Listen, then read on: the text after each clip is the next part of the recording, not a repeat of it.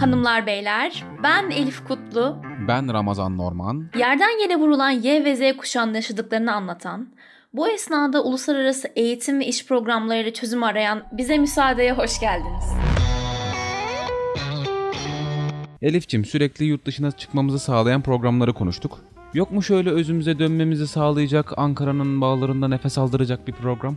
Olmaz olur mu? Elbette var. Farabi Öğrenci Değişim Programı'yla yurt içinde pek çok üniversitede eğitim görebilirsin. Elbette ki canımızın istediği üniversiteye selamun aleyküm diye giremiyoruz. Nedir bunun koşulları? Diğer programlar kadar zor mu? Ya aslında hem zor hem de avantajlı diyebilirim. Açıklamam gerekirse kendi içinde hem artıları hem de eksileri bulunuyor. Örneğin not ortalaman 3 ve üzeri ise ayrıca da alttan dersin yoksa yaşayabileceğin bir problem yok. Ancak tüm bunlara rağmen okuduğun üniversite ile gideceğin üniversitenin yabancı dil denkliği yoksa diğer tüm şartlara uysan da gidemezsin. Yani İç Anadolu'da falanca üniversitede uluslararası ilişkiler okuyorsun ve okul birincisisin. İstanbul Üniversitesi'nde yine mi şans yok? Maalesef öyle. Üstün başarı birden fazla konuda fayda sağlasa da burada duvara tosluyor. Bak bu güzelmiş işte. Bir nevi yatay geçiş gibi oluyor desene. Mental olarak öyle olsa da fiziki olarak öyle olmuyor. Ya şöyle ki eğer dikey geçiş sınavı ya da yatay geçiş sayesinde bir yüksek öğrenim kurumundan diğerine geçersen mezun olduğun okulun adıyla diploma alabiliyorsun. Ya ama Farabi'de son okul döneminde dahi tercih etmiş olsan da önceki öğrenim gördüğün yüksek öğretim kurumunun adıyla diploma alıyorsun. Diplomada yazan üniversite ismi bir şey ifade etmiyor. Etmemeli de zaten. Tüm podcast aynı şeye vurguluyoruz zaten. Üniversite eğer sen ondan somut bir deneyim elde etmezsen ders programı genişletilmiş liseden farkı yok. Üniversiteye ilk geldiğim zamanı hatırlıyorum. Ee, şimdi herkes yeşilliklere uzanmış. Kimisi var dünyayı fethedeceğim diyor. Kimisi benim burada ne işim var diyor. Çok çok farklı farklı insanlar var. Bariz bir şekilde ortadaydı ki okul birincisi olsan da sosyal becerilerin zayıfsa toplumda kendine yer bulamıyorsun. Bu zaten okulun başında okul birincisi olarak gelen insanın üniversite birinci sınıfların oluşturduğu bir oturma yuvarlak topluluğu vardır. Çimenlerde olur genellikle. Oraya gitmemekle başlıyor zaten. Ya abi başka şehirde üniversite okumanın getirdiği olgunluk diye bir şey var biliyorsun. Aile evindeki yemeği beğenmezken ay sonunda hesapladığın bir evre geliyor. Orada geçim derdinin ne demek olduğunu öğreniyorsun. E, Bir gözün KYK bursunun yatması için banka hesabında, diğeri acaba yemekhaneden şu tuzluğu çalsam mı diye etrafı kesiyor.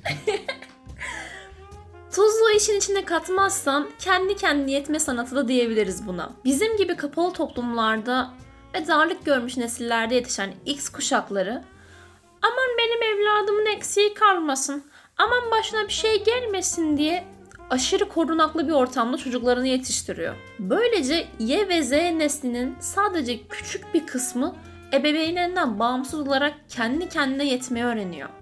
Düşünsene bu çok acı bir şey. Sürekli birilerine bağımlı halde yetişiyorsun ve olgunlaşamıyorsun. Davranış bilimlerine göre kişi bağlı bulunduğu ortamdan aniden alınır ve yeni mekana konulursa alışmakta zorluk çekeceği söylenir. Ama organizma her zaman kayıtta kalmak için adapte olur.